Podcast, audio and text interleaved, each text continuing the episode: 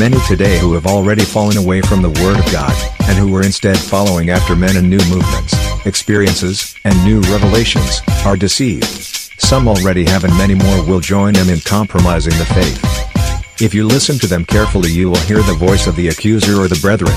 Though they can be very religious, refined and educated, and serving the Lord, though their speech is peppered with Bible quotes and they recite many scriptural truths, the motivation of their heart is more for accusation than intercession. The battle lines are drawn, we cannot ignore this war any longer. We have lost too much ground and too many souls to this army, now we must fight for complete victory. The Biblical Editorial Review Series, The War Within the Body of Christ. Hello, and welcome to the Biblical Editorial Review. I am your host, Cleveland Rose. I want to thank each and every one of you to be part of this wonderful radio experience.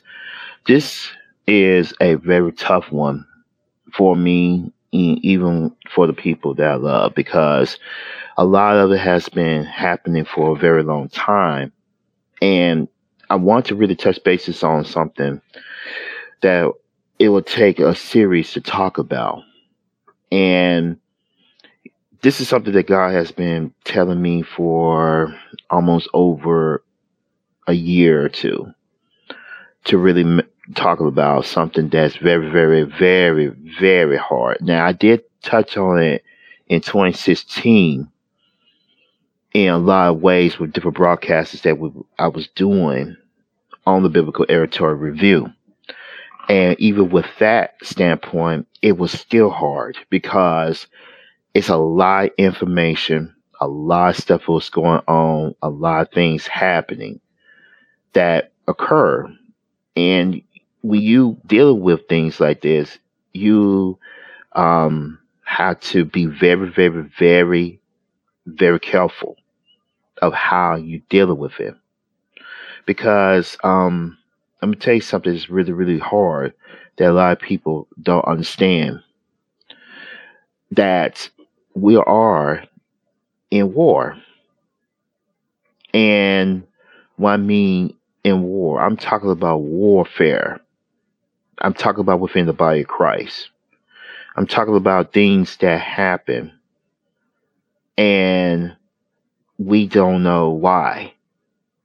And people try to emulate it to be something different, but it's not something different. This is actually happening a lot of people in the Catholic Church, a lot of people from different mainline uh, denominations, and even from Word Faith and things like that, which we will talk uh, in great detail of why those ministries and the prosperity gospel, then the new apostolic uh, reformation to the gospel coalition and the list goes on are not really what god has intended. And we'll have guests on the show that will explain a whole lot not tonight though because just tonight i'm going to just lay down the foundation on why this is a war within the body of christ and it's a huge war i mean this war impacts everyone's life. Not only your life, mine, and everyone else. It it really stems from the way we look within the body of Christ. You know, you know, you, you, this is so sad that we had to talk about these things of civil war within the body of Christ, a, a war within supposed to be Christians, a war that li- that literally have so many ramifications that is impeccable. Those things are scary.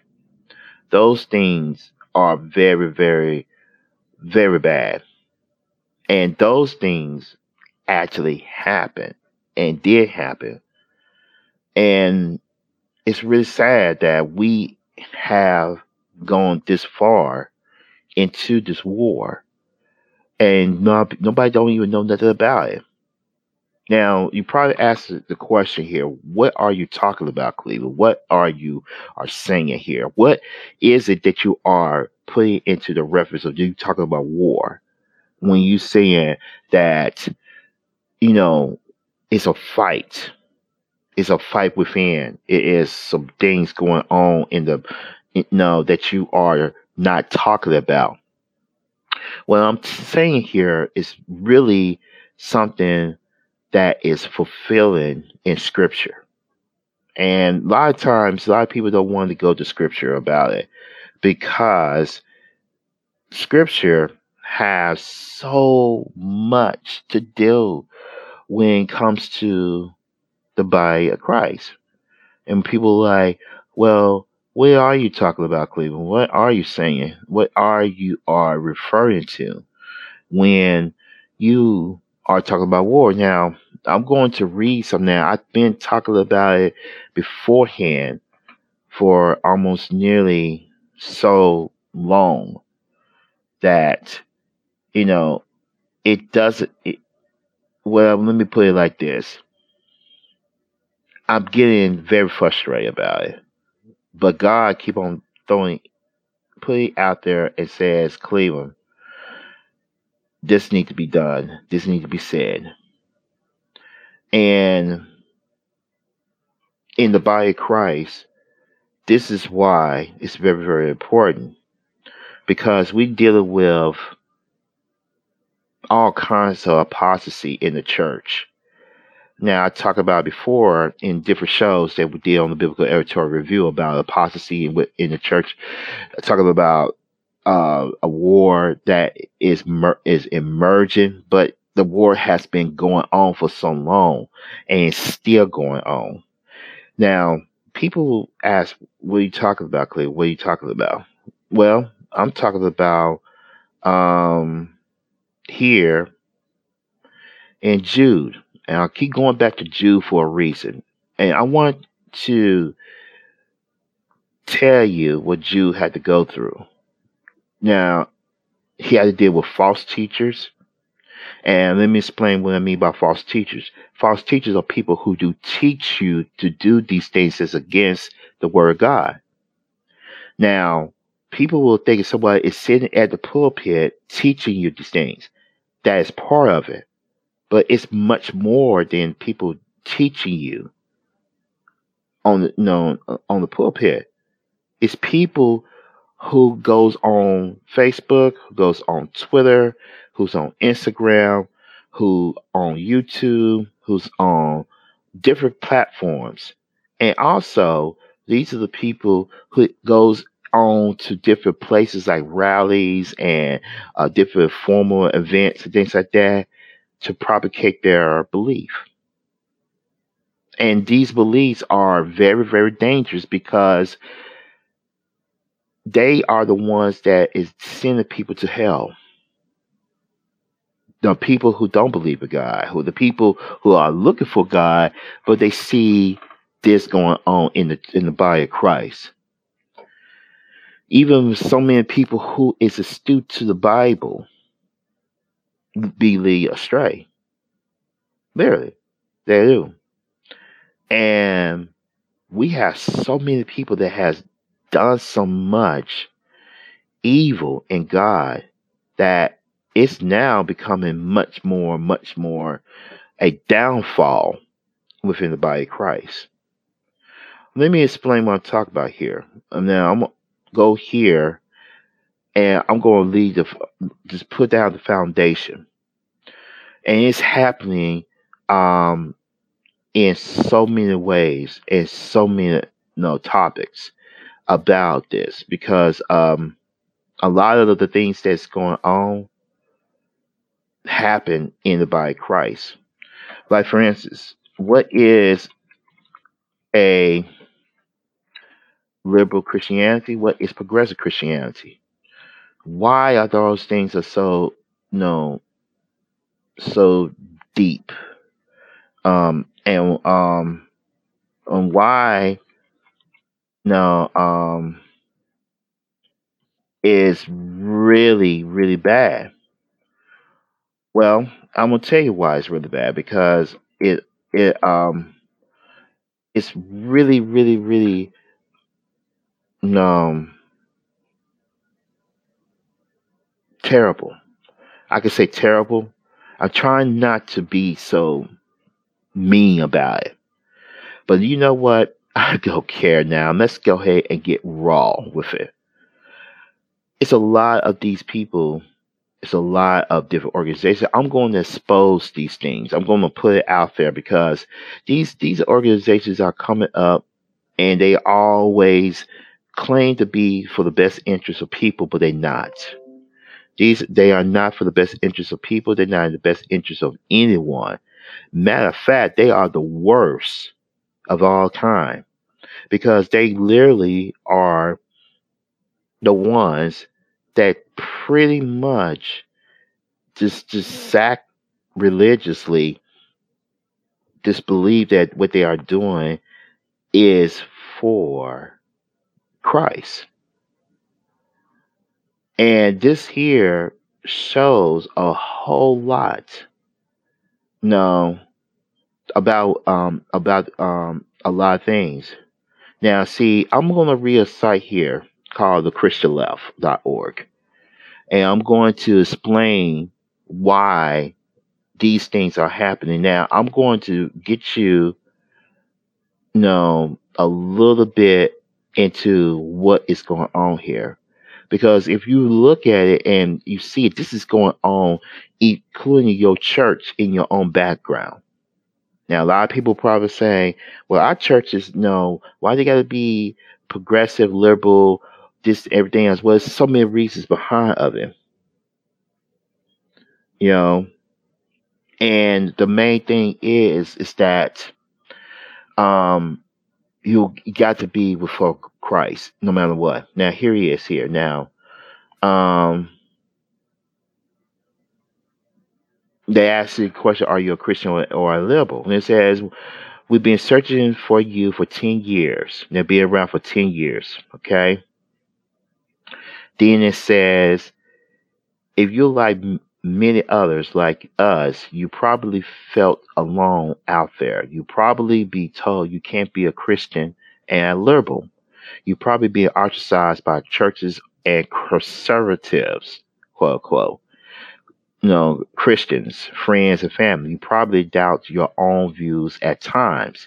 You're in the right place. Conservative Christians has turned their back on one of the central tenets of the Bible the tenet that Jesus said was the sum of the law and all the prophets to love God and love your neighbor as you do yourself.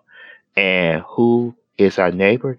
Jesus taught us that is a stranger, stranger of a foreign belief system. That is a lie. I mean, I'm, I'm, I'm sorry, but that's not what the Bible said. Okay? let's look that up here because in order for us to understand about that, um, no, about what it says about that particular thing here, this is where even people who said, uh, uh, who are, um, no, Christians believe this. And you'll say, What do you mean, Cleveland? I say, Yeah, it's a people who said that I, I am a child God. So, um, where is that at in the Bible? I mean, in order for us to understand what it means, we had to go to Matthew chapter 5, verse 4, 4, uh, 43. And he says, Love your enemy. Love for your enemies. So you have heard that, and this is from the NIV version. So you have heard that it was said, Love your neighbor and hate your enemy. But I tell you, love your enemy and pray for those who persecute you, that you may be children of your of your Father in heaven. He caused his son to rise on the evil and the good and send rain on the righteous and the unrighteous. If you love those who love you, what reward will you get? Are you even are not even the tax collectors do that? And if you greet uh, greet only your own people, what are you doing more than others? Do not even uh, do not even do not even pagans do that. Be perfect, therefore, as your heavenly Father is perfect. And they want to go down to scripture in Matthew chapter 5 about these things. And it's talking about eye to eye, the oaths. It, it goes all the way to in, in Matthew chapter 5. You see? And that's what they're using here to try to get you to lure that this is, you know, people who, you know, lo- supposed to be loving one another you're not supposed to be hating one another. Well, if you are sinners, right? Right? If you are sinners, no, sinners, you know, if you commit sin, you're supposed to repeat that. You're supposed to repent, right? And see, they want to use Matthew chapter 5, I mean, Matthew chapter 6, verse 5 to 6 which right here, I'm going to go here and I'm going to read that right there. And it says, and when you pray, do not be like hypocrites, for they love to pray standing in the synagogues and on the street corners to be seen by others. Truly I said to you, they have received their reward in full. But when you pray, go into your room, close the door, and pray to your Father who is unseen. Then your Father will see what is done in secret, will reward you. That doesn't even make sense for them to use that particular thing to try to say a public mandate to pray for people. But see, you got other you got other problems with this too it's a lot of things is that they are trying to um know that's that right there it says that that christianity do not you know well think about it they're humans we're all sinners. You know they want to use these words to try to emulate their belief but this is not biblical because biblical stands for that um, sin. You know, how can you go? How you going to be in front of God and you are so endowed into sin? How? Well, because we, we're supposed to love one another. We humans. Yeah, God loves human beings, but He allowed them to sin. He loves you that much. He'll allow you to sin. But the thing about it is that God do not allow sinners in heaven. And secondly, God do not allow, and he he his uh his judge had to quench that sin. Because see, Jesus Christ died for sin. So this is a question for people who are liberal and use the Christianity in the same thing. If God, no, if you say God loves everyone, what did Jesus save you from? I keep repeating this more and more every time I talk to someone. If God says to turn away from sin, and God wants us to get to His Son, and His Son died for our sins, where, what did Jesus save you from? What did, what sin did or sins or the sin that uh, keep you from relationship with God save you from? That's a question that never really um, uh, um, comes to uh, you know come to mind. Is that people never really sit there and talk about it? Well, Cleveland. Well, what? What is sin? You know, what is sin? People never talk about that. What is sin? Oh, you don't want to talk about sin. Well, we're going to talk about sin. See, this is the problem with this. We got so many people want to throw people under the bus.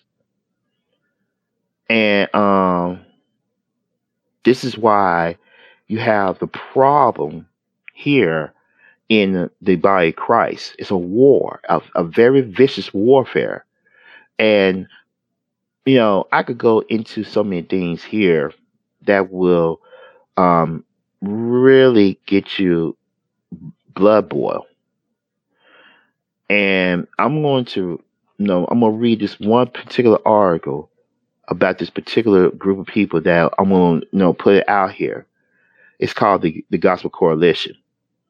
The Gospel Coalition, to be honest, is not a biblical stand, standard for what we live. And they are many ages within the Gospel Coalition within churches today.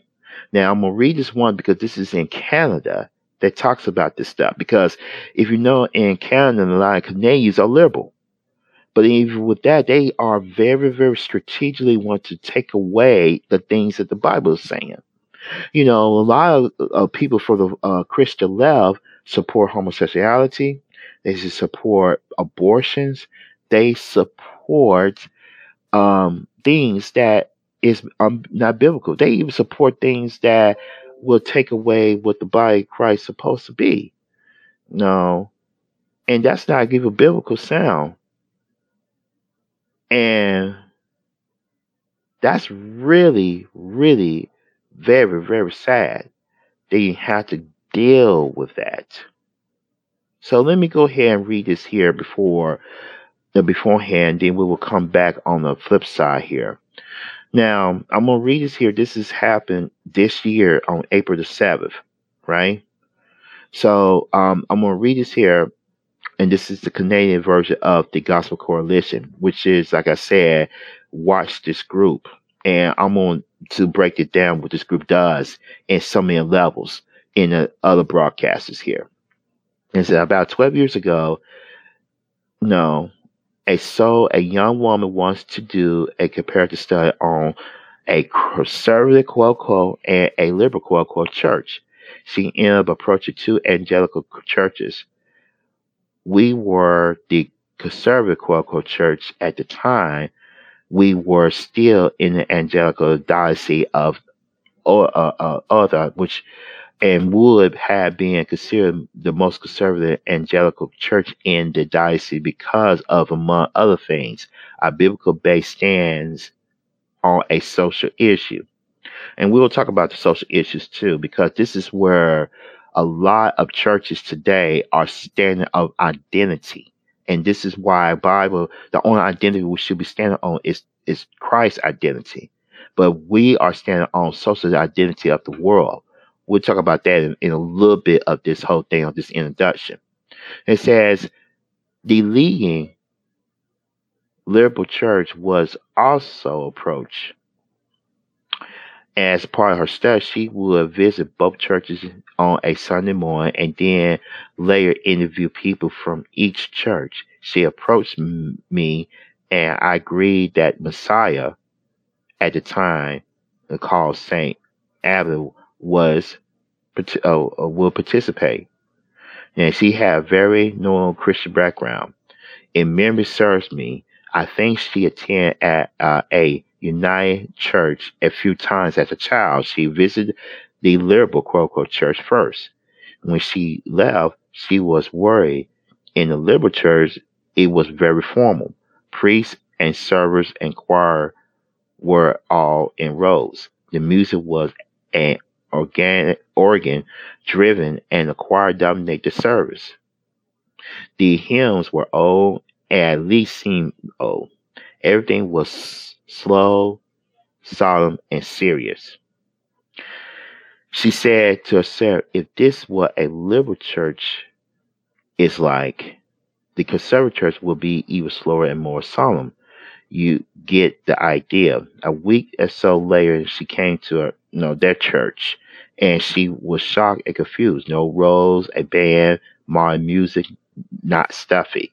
I learned all of this later when she came to interview me. She was shocked at the difference of the frankly could not get her mind around the disconnect between us being conservative and the average age view of the worship of our church.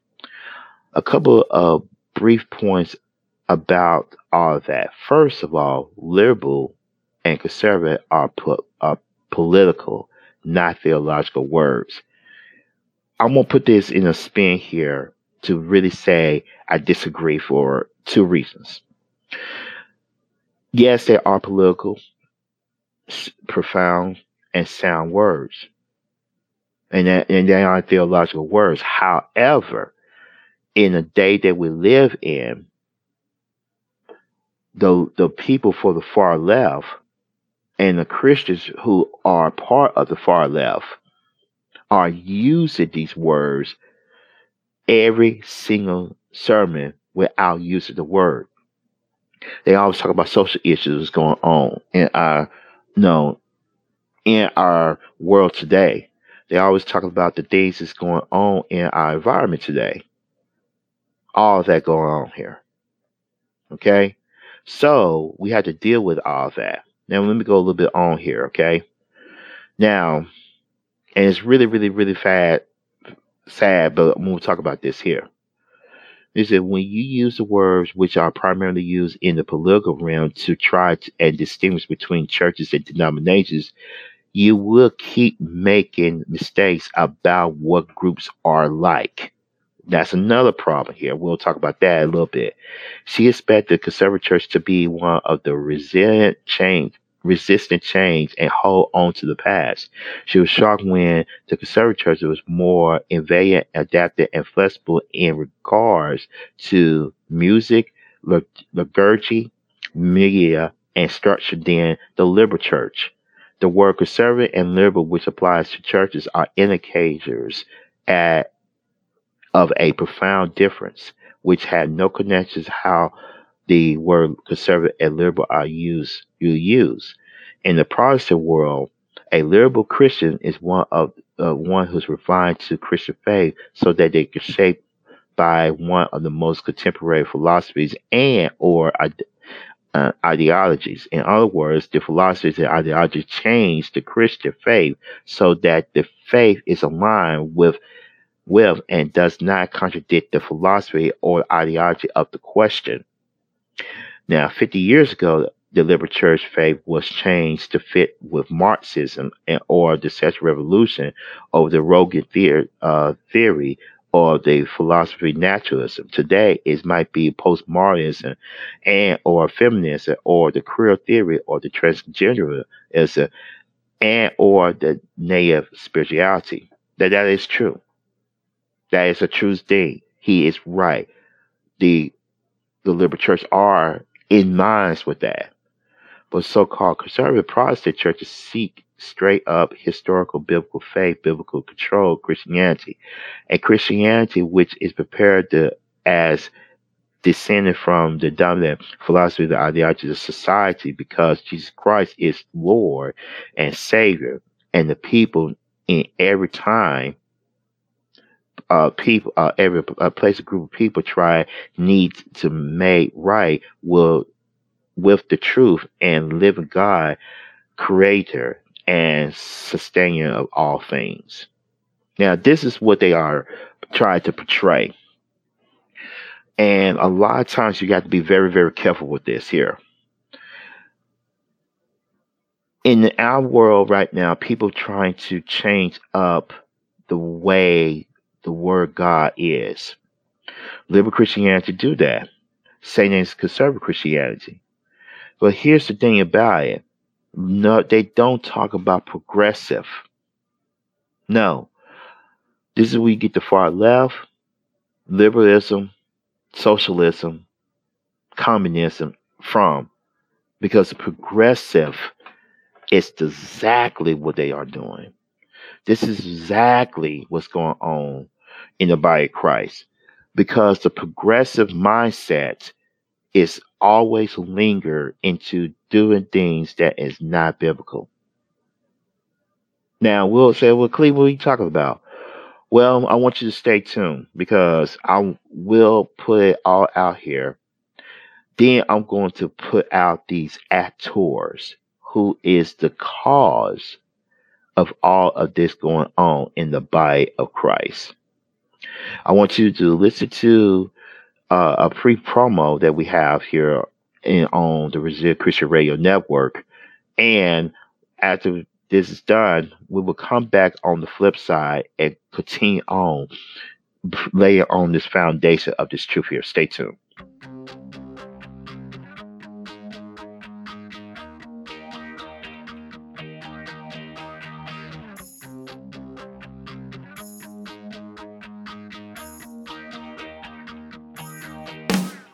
You were born on purpose and for a purpose. The era of history into which you were born was no mere coincidence or result of chance.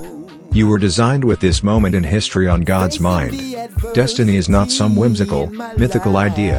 The reason the ideas of destiny and purpose make the heart pound and the adrenaline flow is because they exist and are meant to be realized. Fight for your dreams with Minister C. Coach Halbert. Tuesdays at 4 p.m. Central, 5 p.m. Eastern and 2 p.m. Pacific.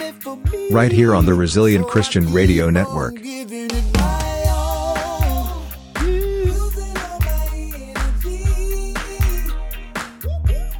All right, we are back. We are back. Um, you know, I really want to really put this into another perspective here because I was, you know, before we came back on the air, everything, you know, something just came up to my wire and it's really really kind of disturbing in a lot of ways because you know we have so many people in that's within the body of Christ that are being led astray. And I'm going to go ahead and just put it out here because a lot of times I could give you all the list of stuff that will give you some meaning but for you to understand something, you got to understand the root of where this coming from. Because nine times out of ten, you know, you won't believe everything I'm going to say. You're not going to uh, listen in to the facts because of your mindset. Now, that's one of the big things that I want to put out here. Your mindset is a huge issue. So a lot of people out here in the body of Christ don't want to change their mindset. They want to delay something that's not true. Like for instance, I'm gonna give you an example here. When you tell them about sin, you know, they think about it. God wants us to be away from sin. Father God brought Jesus to here on earth, planet earth, right? For us to see him through his son. His son died and he rose again. We just celebrated resurrection about a few weeks ago. But even with that, people still miss the point of what it really means as a Christian. Nowadays, people don't want to hear talk about or even want to declare themselves as Christians. We'll all talk about that. That's one of our broadcasts coming weeks. No, we'll talk about that various theme and why people don't want to be called Christians anymore. They'd rather be called believers, but not Christians. It's a big, huge difference. And I want to explain the details about that because it's really disturbing. And you want to clear, why are you bringing us bad news every time you come on the air? And, you know, when you do, you leave us wondering. Well, for several reasons. The main reason is because I don't leave you wondering. I want you to think about the things that's going on. And nowadays, it's so many things coming up in so many ways. And people are really not trying to figure this out. They're. And pretty much this is a is a is a big huge attack. And this is here one of the biggest things that's going on. This civil warfare in the body of Christ. This this narcissistic thing of what's going on here.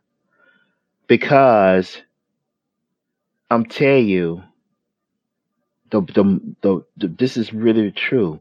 Whether you don't like it or not, the devil's most powerful army is inside the church. Now, many Christians are unknowingly in the enemy's army, listen to the enemy voice and thinking is the voice of God. That's what's really going on here. They are using they used by the enemy to attack, slander, and expose and neutralize strategic Christian advances and movements. Let's think about this here.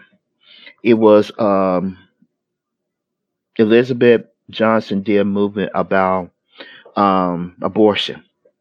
A lot of Christians, even some black Christians, are set against it because she is a conservative Christian, a Christian conservative. I'm sorry.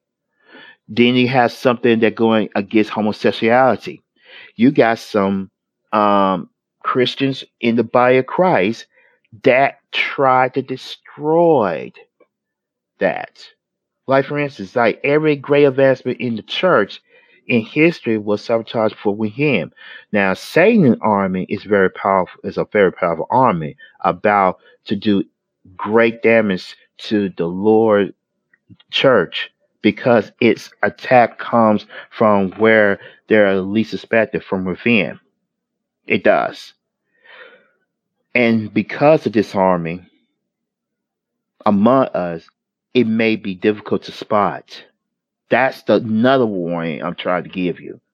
This kind of army is very, very strategic, powerful. And if you think about it, this is this is very, very no, very, very, very indulged kind of behavior. Because if you listen carefully to the Christians that are in the devil's army, you will hear the voice of the accuser and the brethren though they may be very religious, refined, and educated. Okay? Though they may be serving the Lord. Those that uh, their speech may be peppered with Bible quotes, and they may recite many scriptural truths. The motivation of their hearts is more accused than to intercede. That's another key thing you need to understand. Why they act like that, Cleveland? Well, think about it. This war that's going on has so much of uh, movements going in, and that is striking the people from within like that. Like I mean, just just just just simply striking them, throwing them out there. No, no. Thinking about it here with these things here. I'm gonna throw this here because they they do here they they deal with faults of others like a gambler deals with a cards, exposing every sin, flaw, and doctrine error that person has made. It, uh, now it pertains to be sheepdogs defending the flock. They actually more like wolves that seek and divide us. Now, these are now these are your own Christian brothers and sisters in the enemy's camp. We should not fight against them, but against the powers that hold them captive. We must fight to set them free and bring them back into the Lord's army. Now, think about what's really here.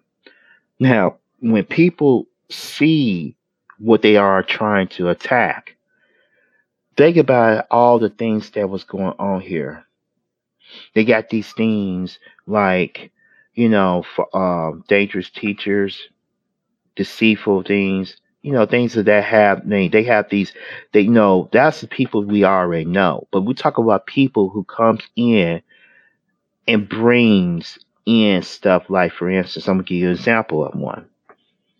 They they bring in something like you know, something that's going on in the social realm like I'm gonna give you an example here. About a few weeks ago, we was talking about this this guy, this rapper named Nipsey Hussle, and we got black ministers and you know some people who's in the conservative realm so praising this guy who really don't like the president, who don't like nothing of Christianity, hates it, but he he he tried to do good. He tried he looks appears to look like he's doing good.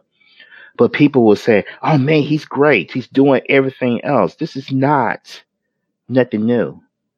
This is what the world wants you to do. Yeah, they they are very very very involved with the community. but he's not even a believer. What you about the believers who are doing something in the community, who really are b- true brothers and sisters in Christ? You don't give him praise, you don't give him glory, you don't give anything. You ostracize them because they bring something to the forefront about something and you put them out there to not be like you put them out there to be labeled as a fool crazy demented you name it because it, they said well we're trying to get reach out to the world but he's got people who are of the world in the body of christ here's another thing that's really a uh, scare tactic anytime you have a pastor that preach hate now you're probably wondering what do you mean by that, Cleveland? I'm gonna give you an example here. I have relatives, literally relatives, who literally preach hate. I mean, everything that uh, you know, it says that if you said that you love God, remember we talked about that.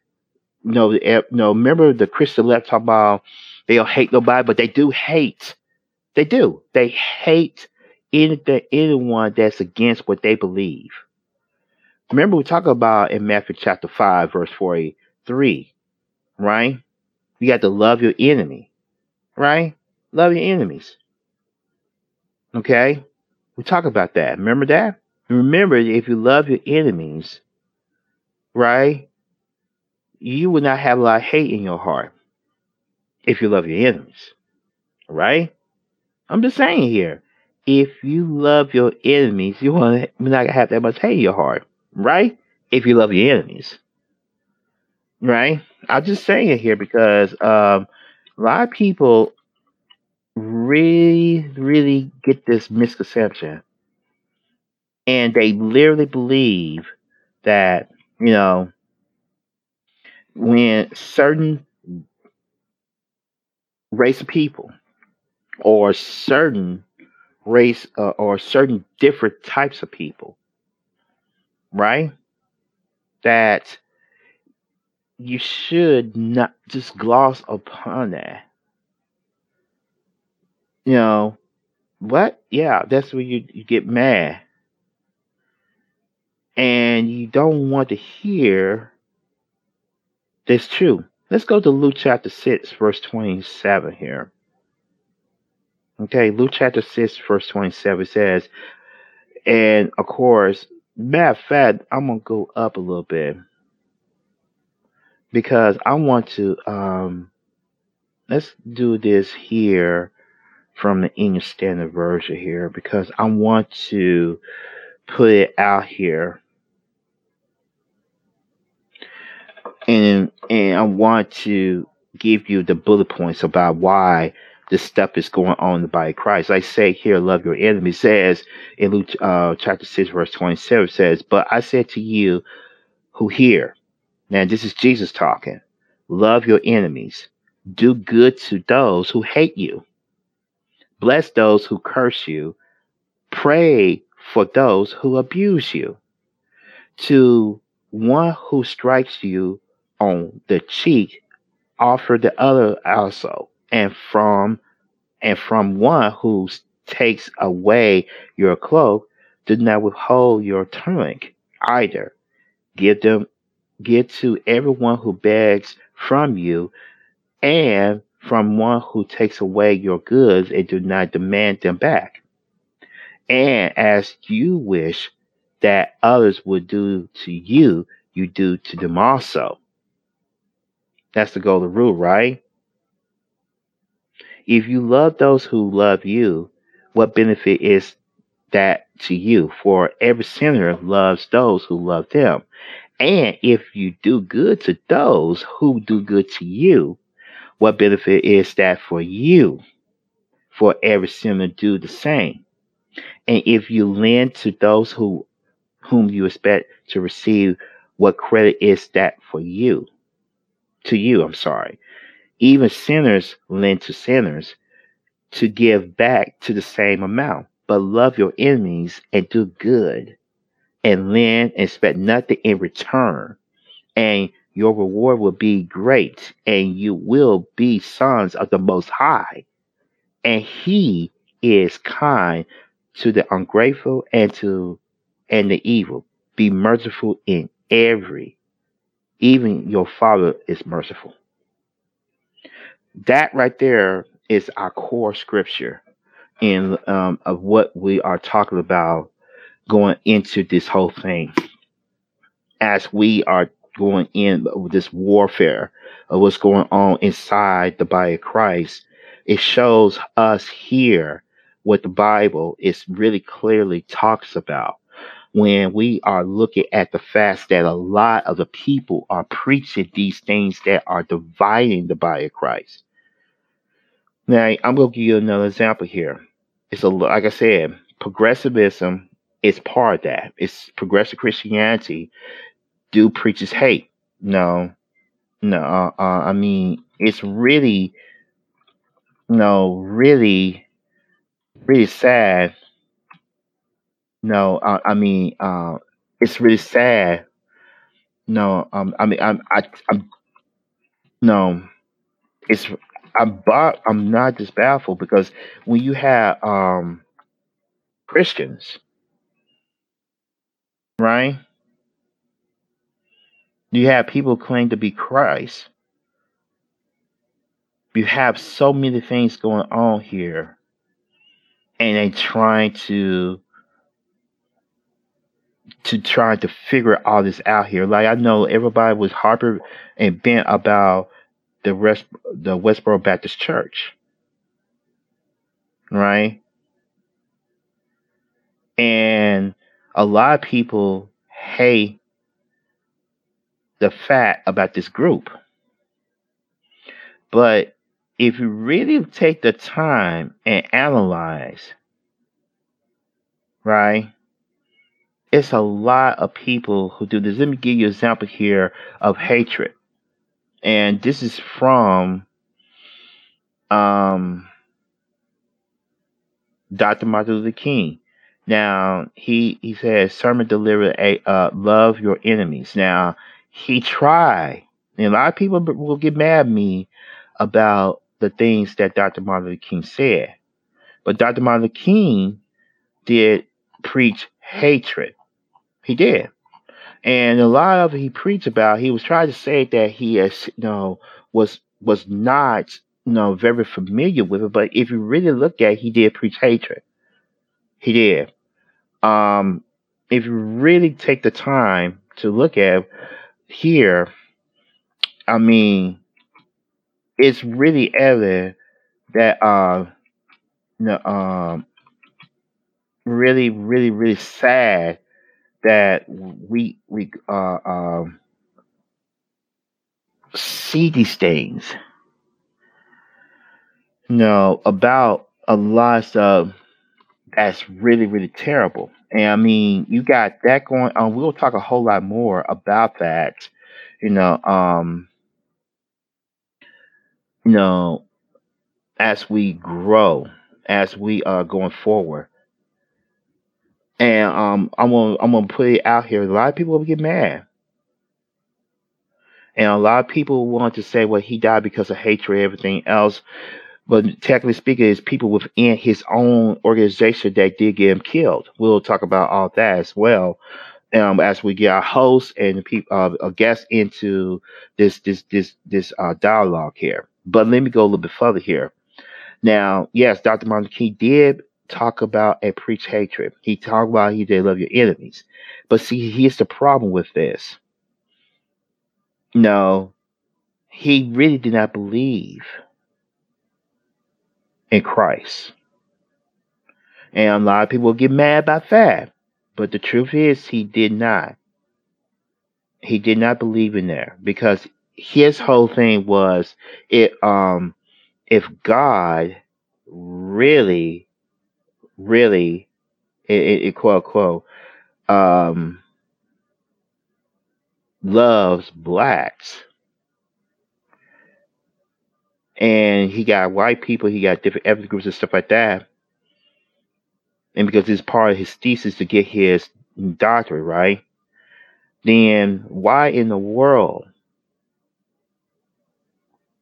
do we have this problem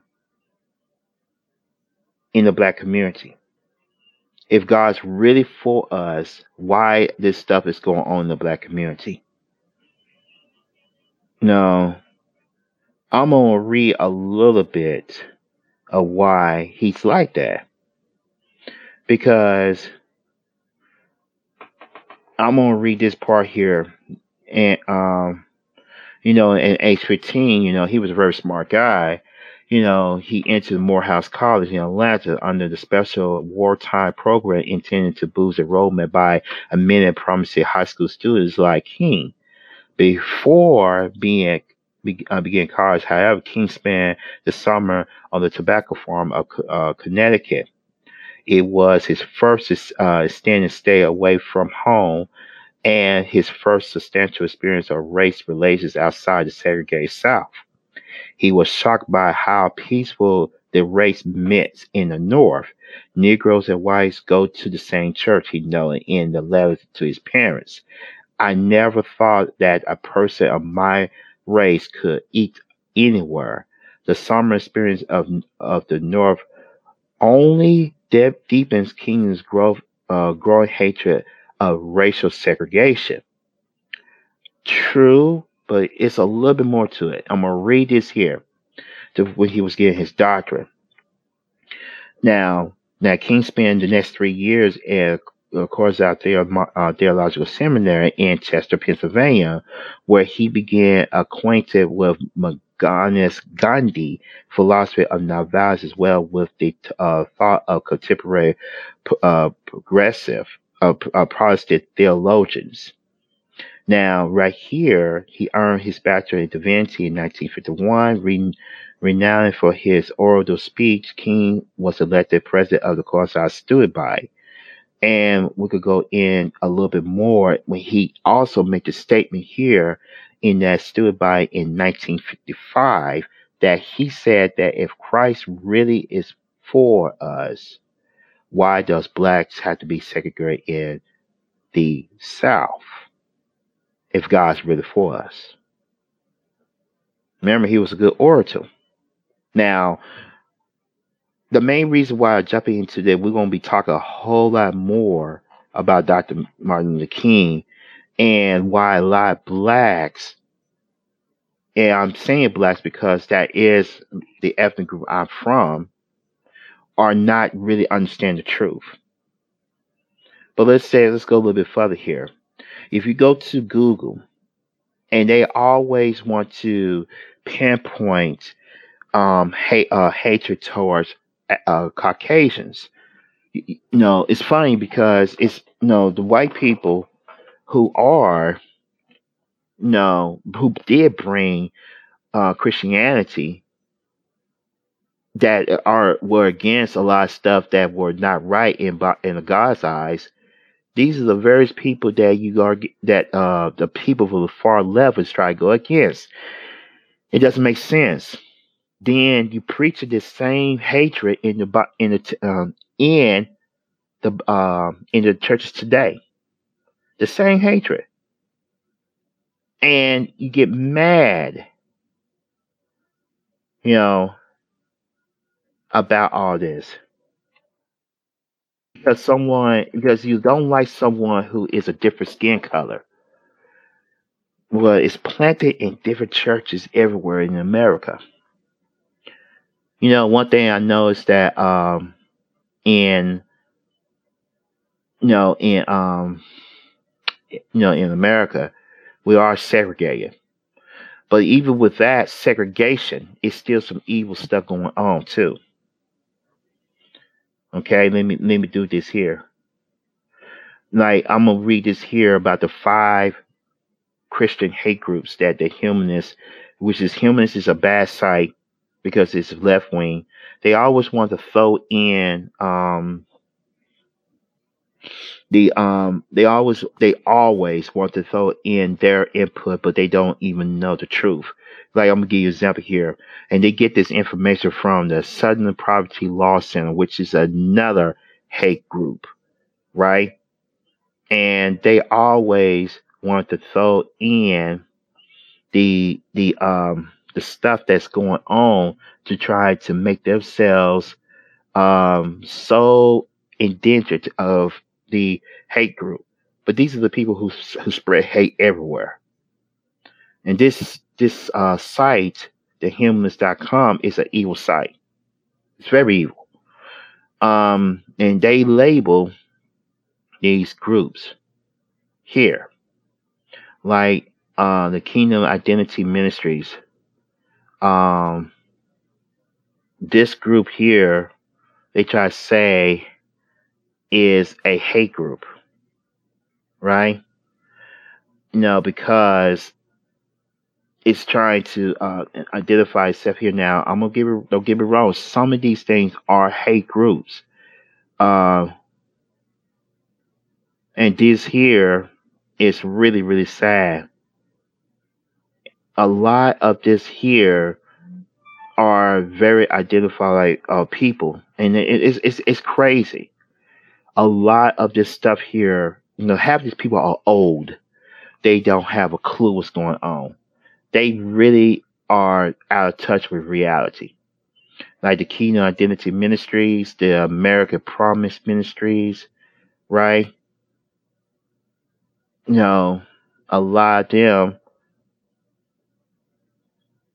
are they are groups, but let me tell you a little bit secret that you guys need to understand here. These guys here are just like the progressives. They are. They are like the progressives. Exactly the same thing.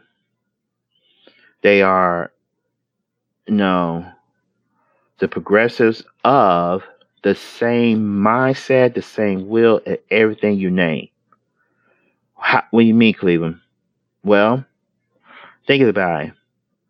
They are exactly the mindset of their uh, whole intelligence. So you think about you guys of the far the alt right, which these guys were progressives, the neo Nazis are the progressives, the white nationalists who are, you know, who claim that all white people should be control everything are progressives. The black, uh, uh, the black uh, supremacists, the white supremacists, they all progressives. The the uh the far left is progressive. The mindset of different things that the far left believes is progressivism i could go down the list.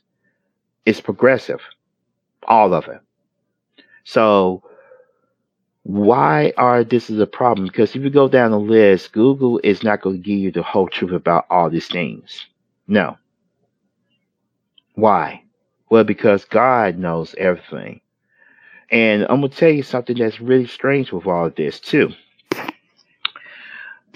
It it it behooves me that you have so many people who don't even recognize somebody in their own body Christ is bringing in stuff.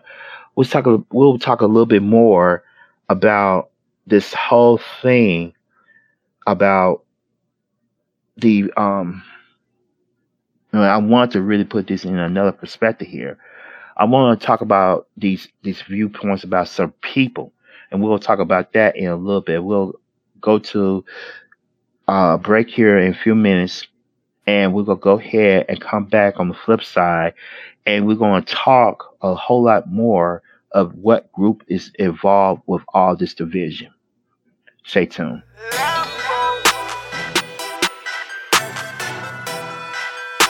Regardless, man.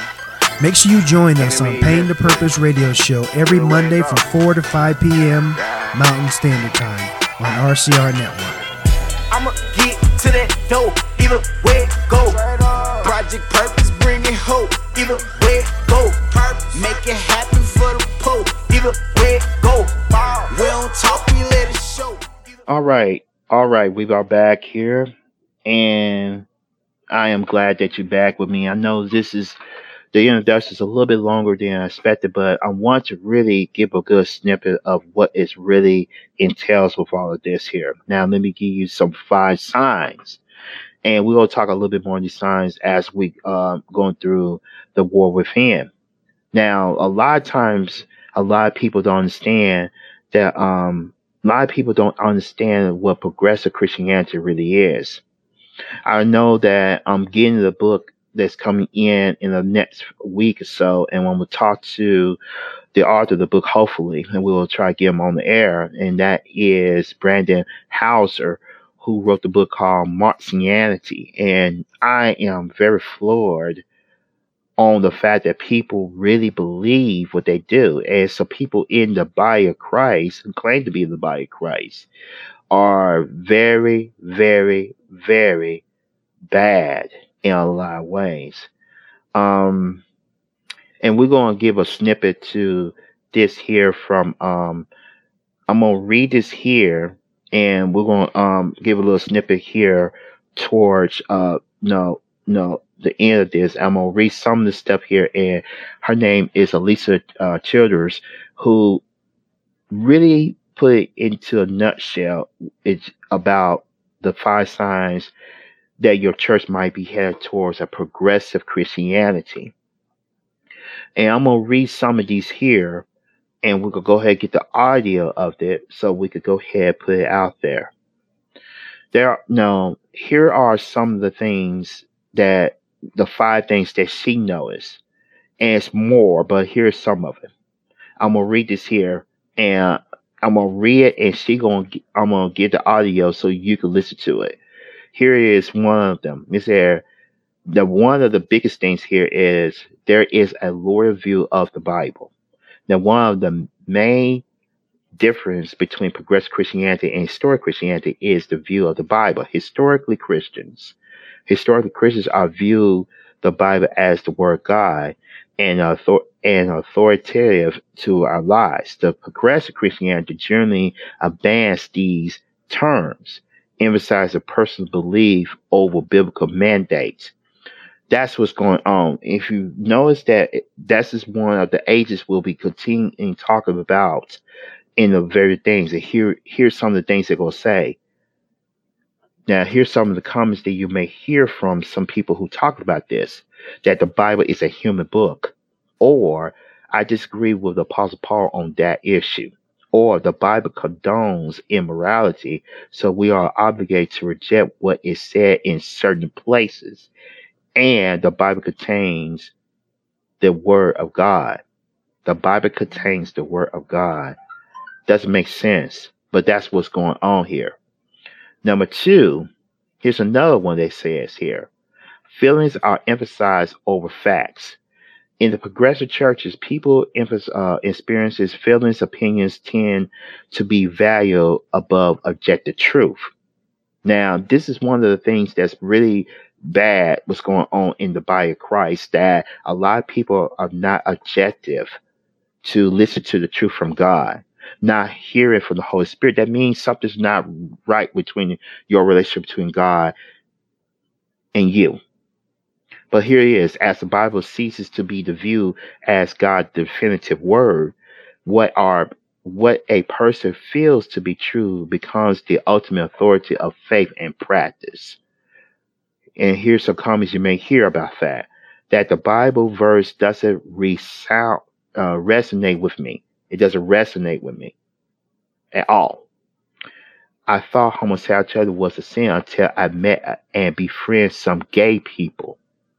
And we'll talk more about that later. Now, I just can't believe Jesus would send good people to hell. That's inclusiveness. That's what's going on here. Number three, the essential Christian doctrine are open for reinterpretation. Now, progressive author John Pavase words, there is no sacred cows in progressive Christianity. Tradition, doctrine, and do- uh, uh, uh, dogma are all fair game because all pass through the hands of flawed humanity. Now, progressive Christians are often open to redefine and reinterpret the Bible on hot button more issues like homosexuality and abortion, and also cardinal doctrines such as the virgin conception and the bodily resurrection of Jesus. Yeah, and a lot of them are some of the groups like Hillsong, the Bible Coalition, Uh, even some of the things that's going on with the Southern Baptist uh, Convention, even something's going on with the ref- the reformers, and also I would go a little bit further. It's even some it's definitely happening in the Catholic Church and the mainline churches because they're trying to bring everybody into their churches, but it, this is not Bible.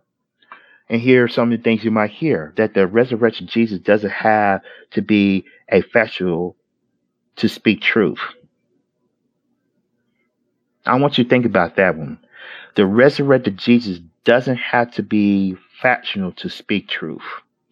It's a lot of preachers doing that nowadays. The church historic position on sexuality is erratic and needs to be updated within the modern framework. That's what's going on here. People think I'm crazy because we talk in this terms here and not even um no no about all this stuff that's going on here.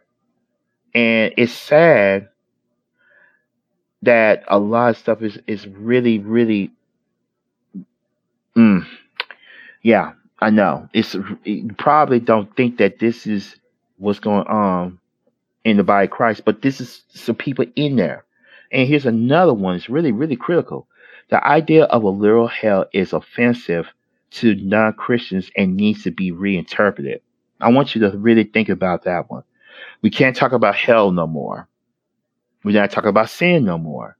We can't even talk about the actual factual Jesus Christ. We can't. Why? Because it going against the world. And this is what's going on in the body of Christ now. Right now. Today in the in the church that we go to. Even the ones that people who say they are full bona fide believers. You got a, man who's on the pulpit probably preaching this way, or you got members who are part of some kind of department of, of the church or leaders of it who think this way. Or you got some people who are in sin. And not just talk about homosexuality or or um, talk about things like uh, accept abortion. We talk about people who commit adultery and don't mind to be married four or five, eight times. That's problem here. Here's another one. Historic terms are redefined. Very critical one. And like I said here, we're going to she I'm going to get her to explain a little bit more because she's going to explain a little bit because I'm reading a little bit what she said here and she's right. Look at this here. There are there are some progressive uh, churches who say they are they affirm doctrine like biblical inspiration, in inerrancy, and authority, but they had to do uh, uh, legal gymnastics to make those words mean what they want them to mean. Now, this is fun that she did ask this pastor this question here, and she did ask this pastor, "Do you, you believe the Bible is the define the uh, divinely inspired? He answered confidently, Yes, of course. However, I mistakenly assumed that when using the word inspire, who both we both uh, meant the same thing. He clarified much later uh, what he meant. They that the Bible is inspired in the same way and in the same level of many other Christian books, songs, and sermons. This is, of course, not how Christians have historically understood the doctrine of divine inspiration. Another word it tends to get progressives uh, makeover is the word love. Now, I want you to think about that. We pluck out the biblical context it becomes a catch all term for everything non conformative, pleasant, or affirming. Here's some of the things you may hear God wouldn't punish sinners, He, lo- he is love. We just talked about that earlier before. God wouldn't punish sinners, He is love. Sure, the Bible is authoritative, but we must understand it for the first 2,000 years of Christian history. You probably don't hear this in a lot of churches like that, but it's a people be trying to make the Bible much more uh, uh, condescending. And here's another one: It's not a job to talk to uh, talk to anyone about sin. It's our job just love them. This is really sad, but I want to get to the last part this. Then we'll go ahead and get to her audio. The heart of the gospel message shifts from sin and redemption to social justice. Very, very, very, very, very important to understand why the progressive mindset is like this. There is no doubt that the Bible commands us to take care of the unfortunate and defend those who are oppressed. This is a very real and profoundly important part of what it means to live out our Christian faith. However, the core message of Christianity, the gospel, plain simple, is this that Jesus died for our sins, was buried, and resurrected, and therefore reconciled us to God. That's what it really means. This message is and that will truly bring freedom to the oppressed. It does. If you are physically oppressed, that's one thing. But when you're spiritually oppressed, you're free to become more what God called you to be. See, a lot of people, especially progressive Christianity and the social justice movement, are wholly focused on the physical aspect of it.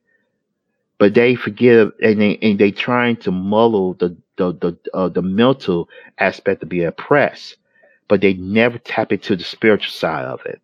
Why? Because when you are oppressed spiritually, those things for the mental and physical is going to keep you oppressed. You got to be break free from the, the spiritual oppression once you understand what God called you to do to become more mental and physical free from sin which that's where you have to declare Jesus as your Lord. That's as simple as that.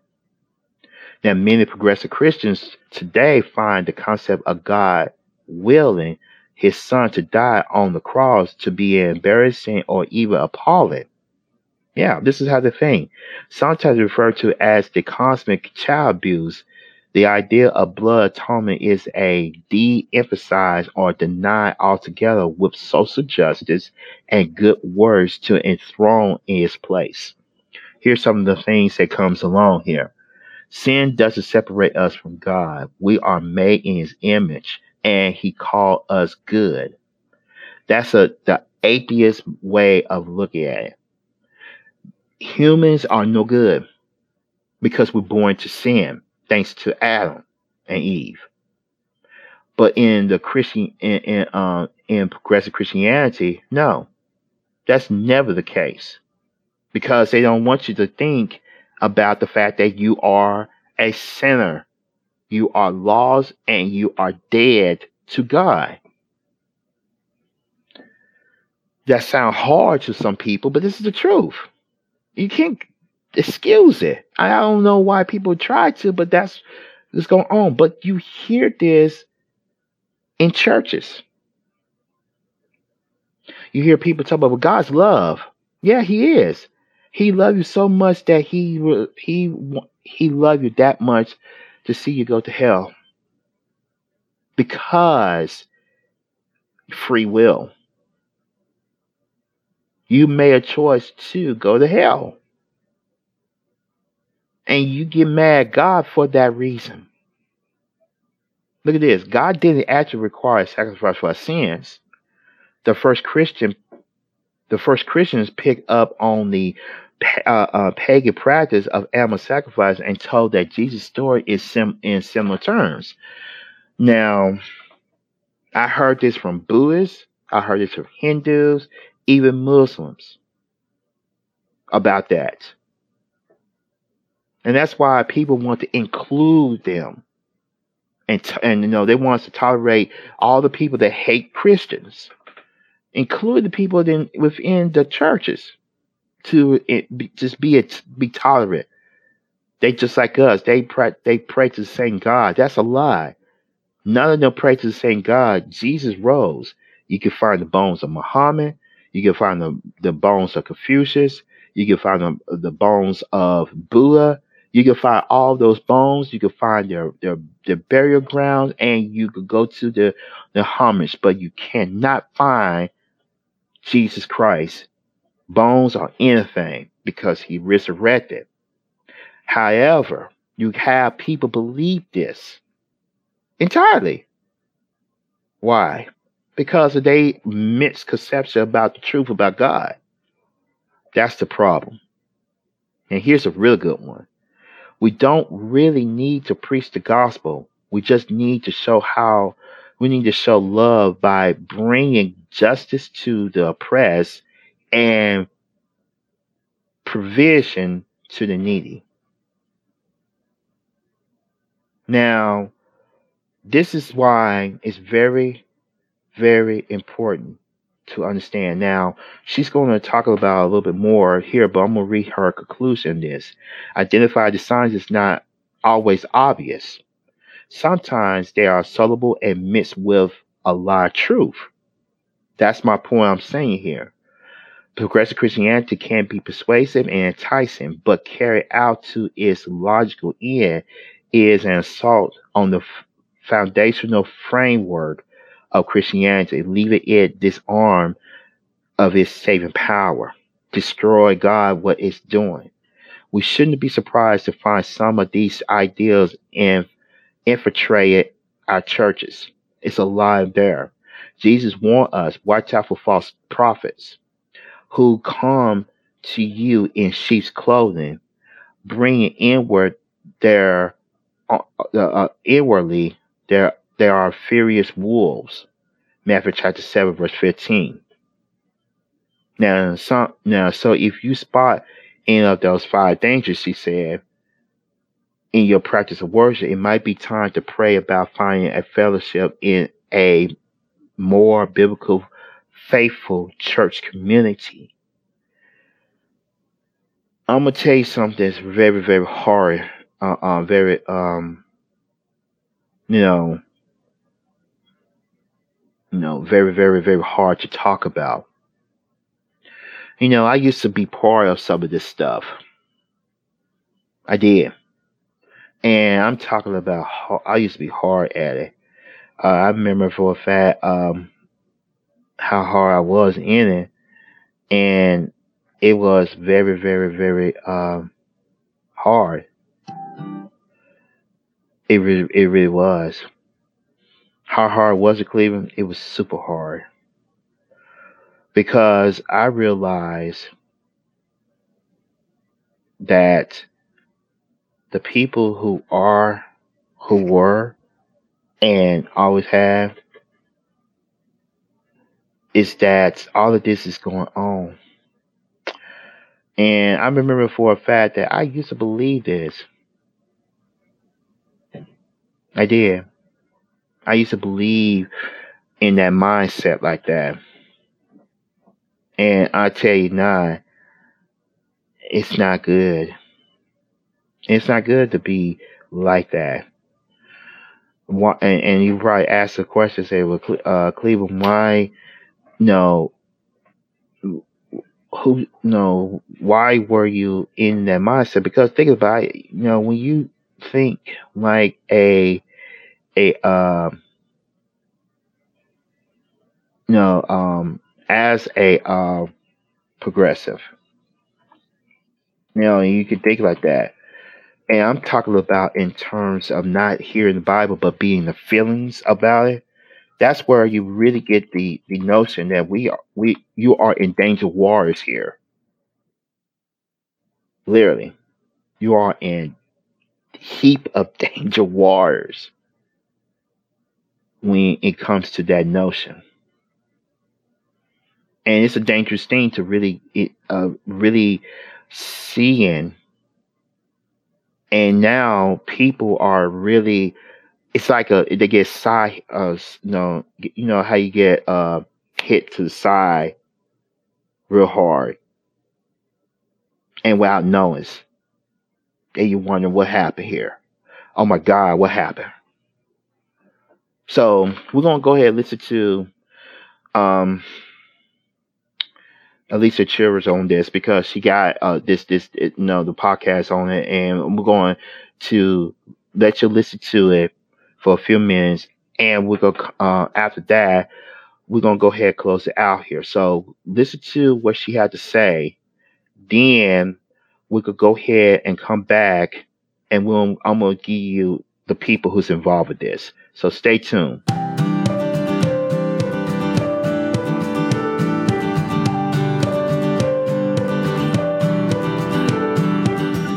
Are you concerned that your church might be becoming progressive? What is progressive Christianity? Here are five signs your church might be heading toward progressive Christianity.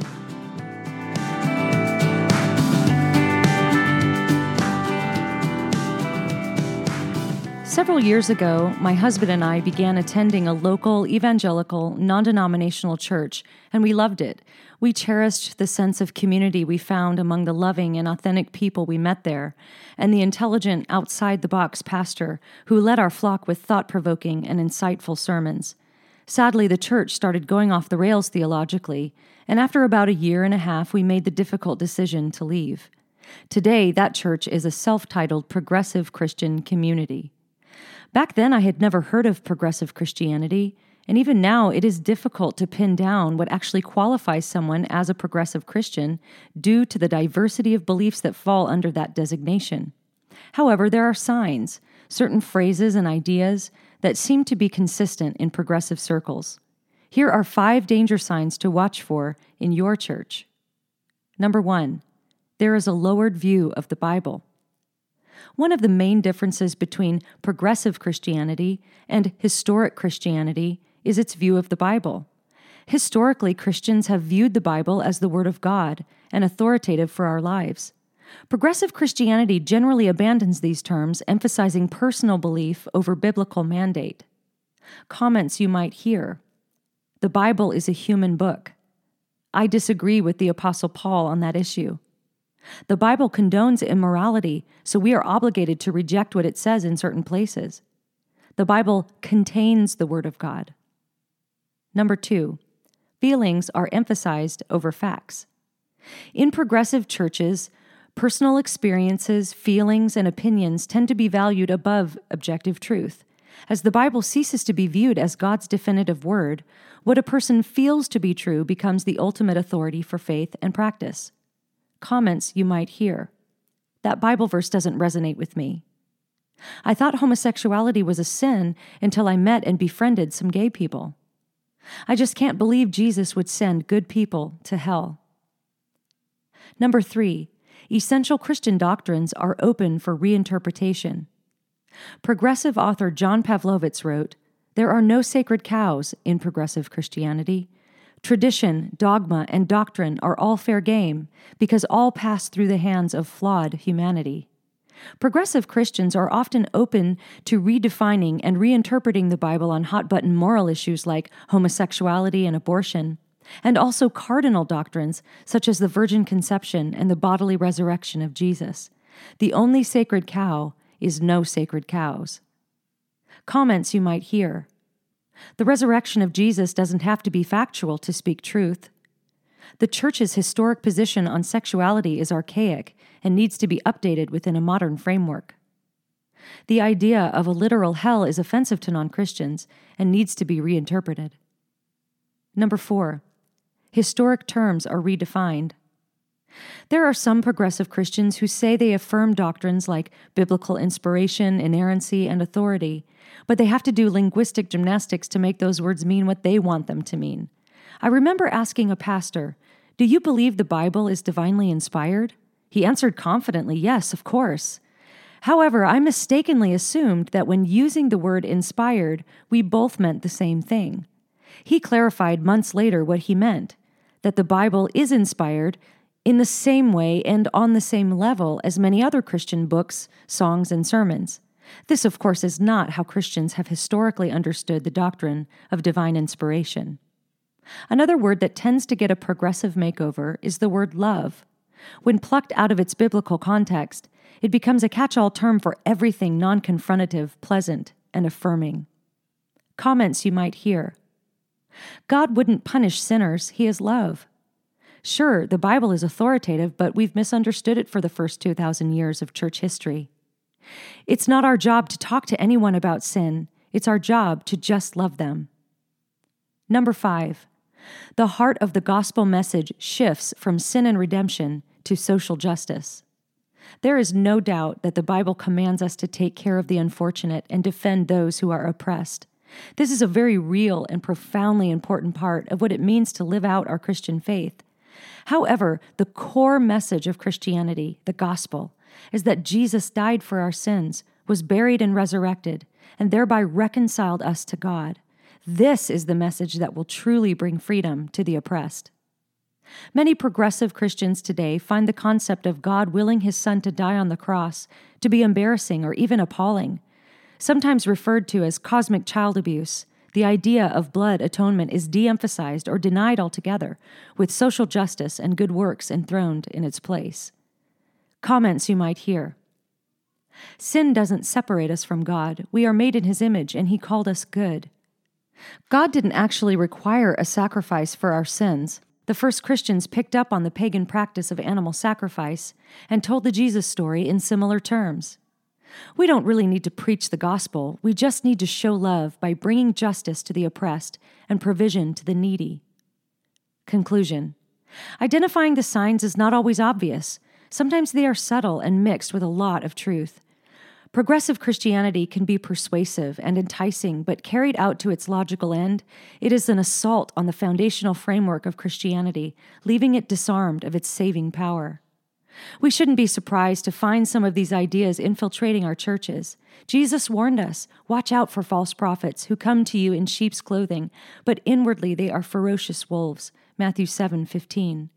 So if you spot any of these five danger signs in your place of worship, it might be time to pray about finding fellowship in a more biblically faithful church community. All right. Thank you to, uh, to tune in to the War Within of the Biblical Editorial Review. You know, now, I know a lot of people probably want to ask this question and say, okay, clearly you got on there it says world views. Why are you emphasizing world views? Well, because the part of this ministry of the Biblical Editorial Review is about worldviews. And the main thing that people miss about worldviews nowadays, they don't understand the the, the magnitude of the worldview. They hyper focus on why the worldviews are so relative to today, but never to understand the concept behind the worldviews. So I want to go ahead to really sum up into a nutshell what is a worldview. Well, worldview is your outlook of how you look at things in life. Okay, it's your whole makeup of your environment, even to the point of how you see things in the eyes of different lenses. Now, a lot of people will probably have this this notion to believe that a worldview usually means that you see the things in the in the view of the world. That's a misconception from from anybody who tells you what a worldview really is. Okay, because a worldview has so many uh, uh, leans. It goes side by side uh, backwards and forward, up and down. And a lot of times, a lot of people don't get it because they all will willfully don't want to seek God in the matter. Because of the worldview, you, you you look at everything and you never really take the time to to understand that concept of the worldview. So that's why we should bring in things like progressive Christianity, socialism, things like that, or even things about the social issues going on, those are worldviews. Because it is a philosophy of life and conception of the world. But Christian worldviews are totally different persona. It really is. Because if you really think about it, what is a Christian worldview? What is it? And why is it so, so important to understand the concept of a Christian worldview? It's, it's like I said, it's more than just a religious belief system. It's a it's the complete and integrated framework through which to see the entire world from God's uh, uh, lenses, Jesus Christ lenses, through the Holy Spirit. Now, a Christian worldview is comprehensive view of the world from a biblical standpoint. The Bible. The Bible is the foundational persona of why a worldview is very important. Therefore, a Christian view of the world should be the integrated whole compromise, uh, uh, comprise, I'm sorry, the whole comprise of number of distinctive biblical elements.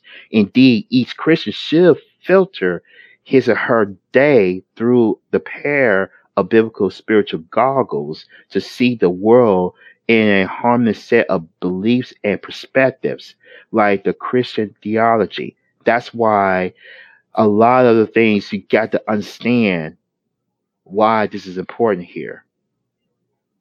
Now, people just always want to battle about this thing about Trinitarianism, which, you know, this should not be a war, but people make it to a war because it's talk about theism. Theism is the by is the is the Father, the Son, and the Holy Spirit. Because if Christian worldview of an affirmation is the existence of intelligence, power, love, just, and also God who exists in the Trinity of the Father, the Son, and the Holy Spirit. From a Christian perspective, in the beginning, God is the foundation of all men, right?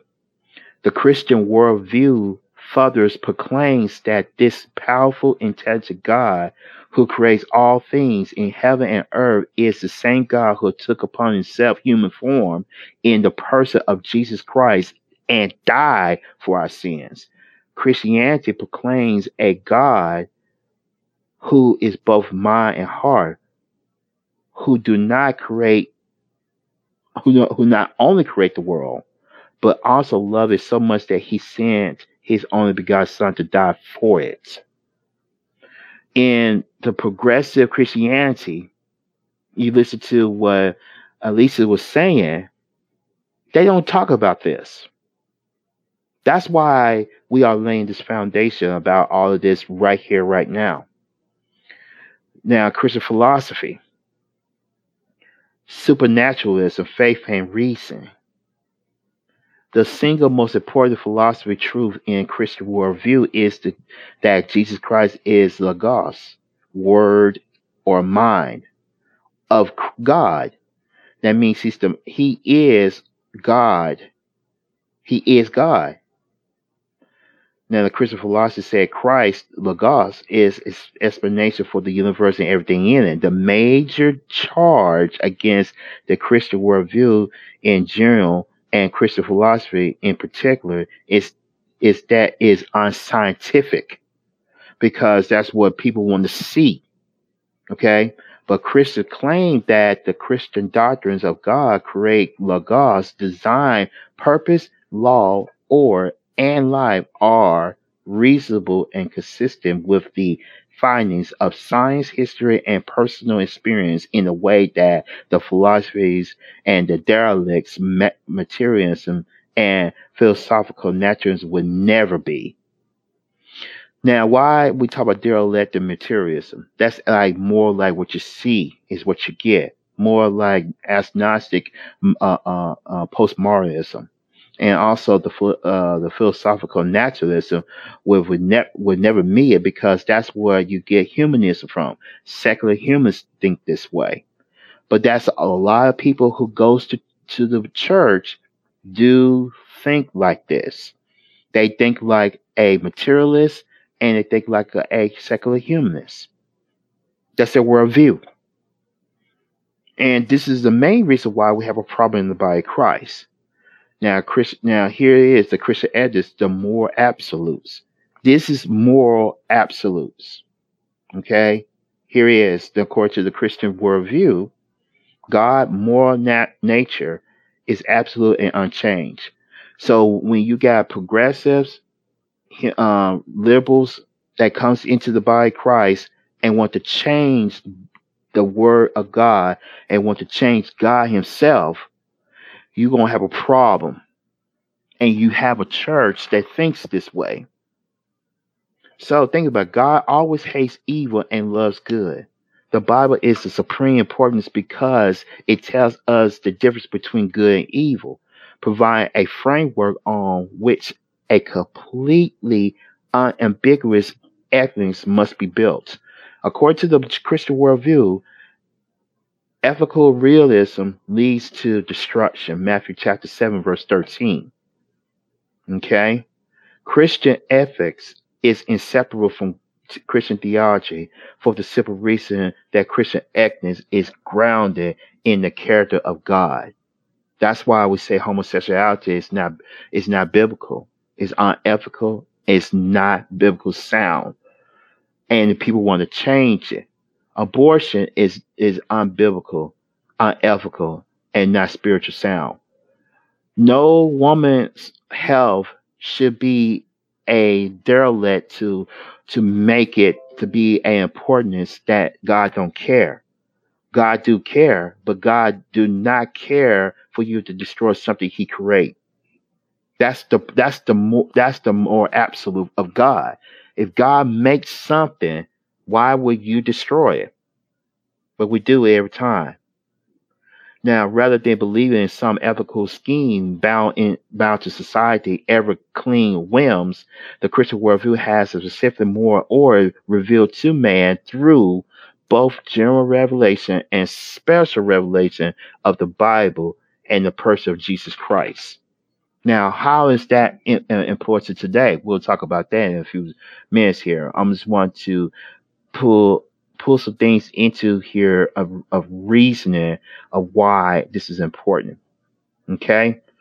Now, thinking about this about create uh, uh, Chris, uh, Christianity and science, creatism, talking about the, the not only of the creator's perspective can adequately account for the design of the nature, since the the uh, the postulates of design the lawgiver and the orderly cause, while the material uh, the materialist can only have the possible chance. The Christian worldview holds that the, the creationist model, as described in the scriptures, better fits the facts of science than the evolutionary model.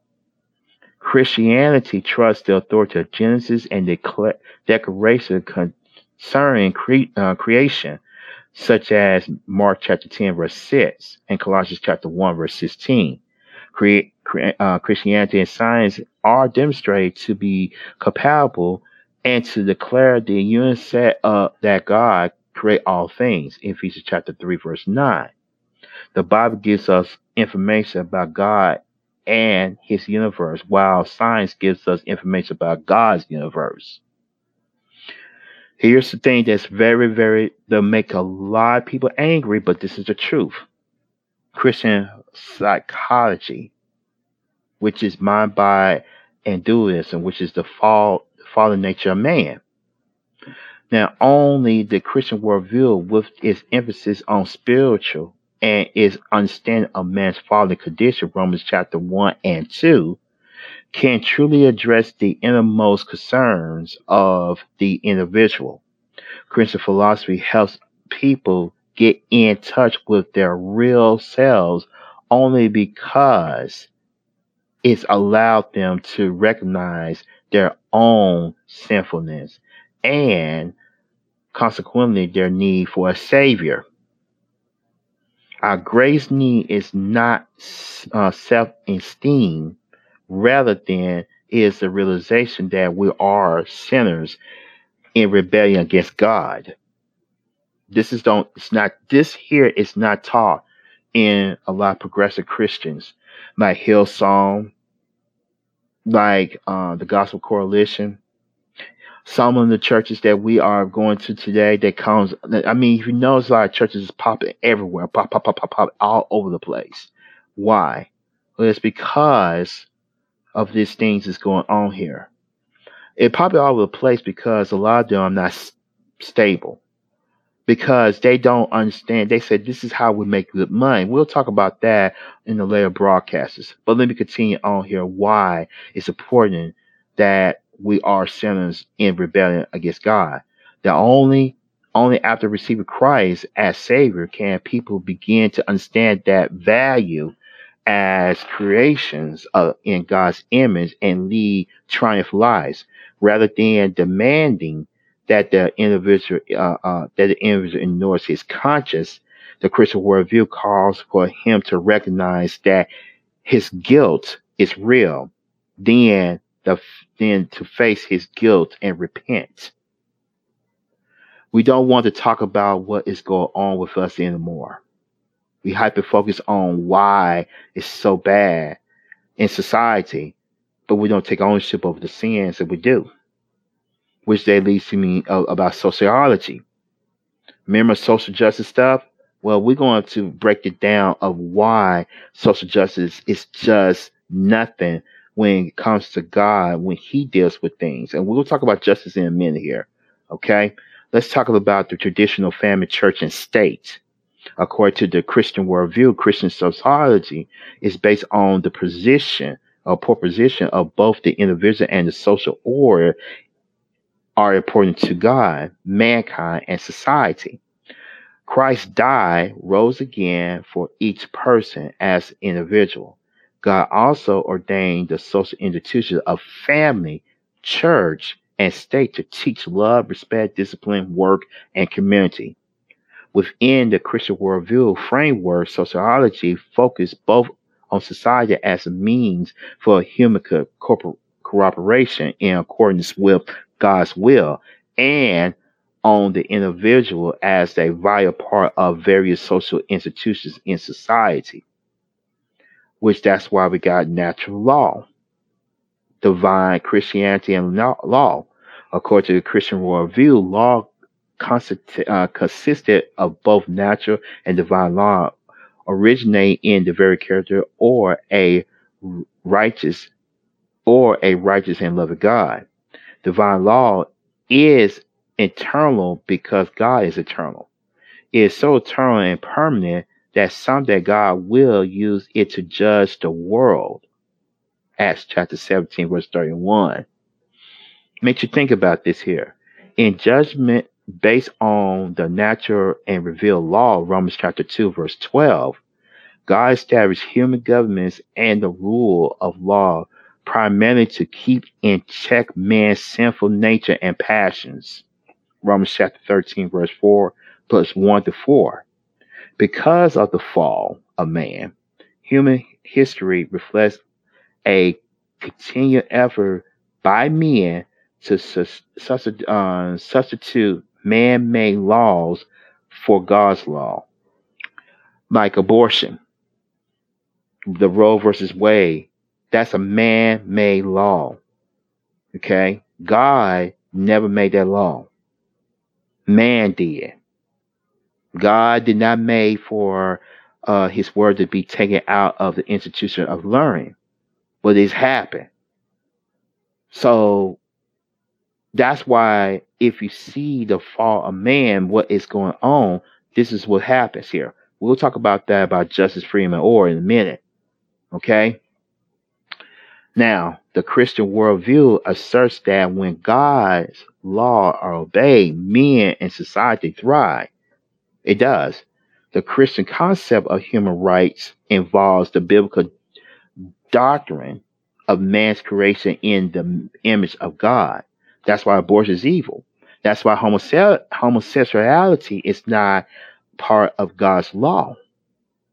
It isn't. It's not. Okay? It's not. Because God made man and woman.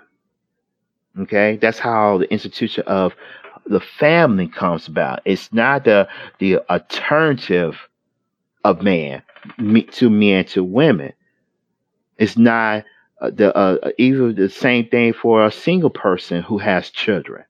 And I'm talking about the fact if the person's husband died, right? Who I mean, died and, and been, a widow for a while. I'm talking about they willfully want to have children. And they did have children, because they don't want to do the act of murder. They want to keep the children still not in in in in, exactly God's uh, plan. However, God can work it out if you repent and go His way. It's the child is not a consequence. The child is actually a reward. The consequences is your act that you did. The only thing you have you're gonna strive, you're gonna keep on going on on on struggling until you make things right with him, until you get things right in the order that God has it. That's the truth. Now, these rights, which carry with them specific responsibilities, are unalienated or uh, unalienable. Why is called Christian politics, justice, Freeman order. And this is where a lot of people get so is just get a little sticky to a lot of people. The Christian worldview recognizes the state as God's ordained institution. Genesis chapter 9, verse 6, Romans chapter 13, verse 1 through 7, and 1 Peter chapter 2, verses 13 through 17. Christianity also believes in the depravity of man and his moral responsibility. Therefore, government is a necessity, uh, uh, is necessary institution. However, government has limited obligations, not totalitarian powers. The Bible calls for limited government. Caesar has his role, but God also appoints separate roles from for the family and the church. And this is where a lot of people get this misconception from. They want to use the social justice to and use the government to thrive into that justice, but God already made it happen for the people in you know, uh, in different places around the world. And I say around the world because this is a worldly issue, not just here in America. And look at this a Christian uh, economics stewardship of property. The Christian wor- uh, worldview begins its economic theory with the assumption about human nature. The Bible declares that man is sinful. The Bible declares that. The Bible also established the concept of justice.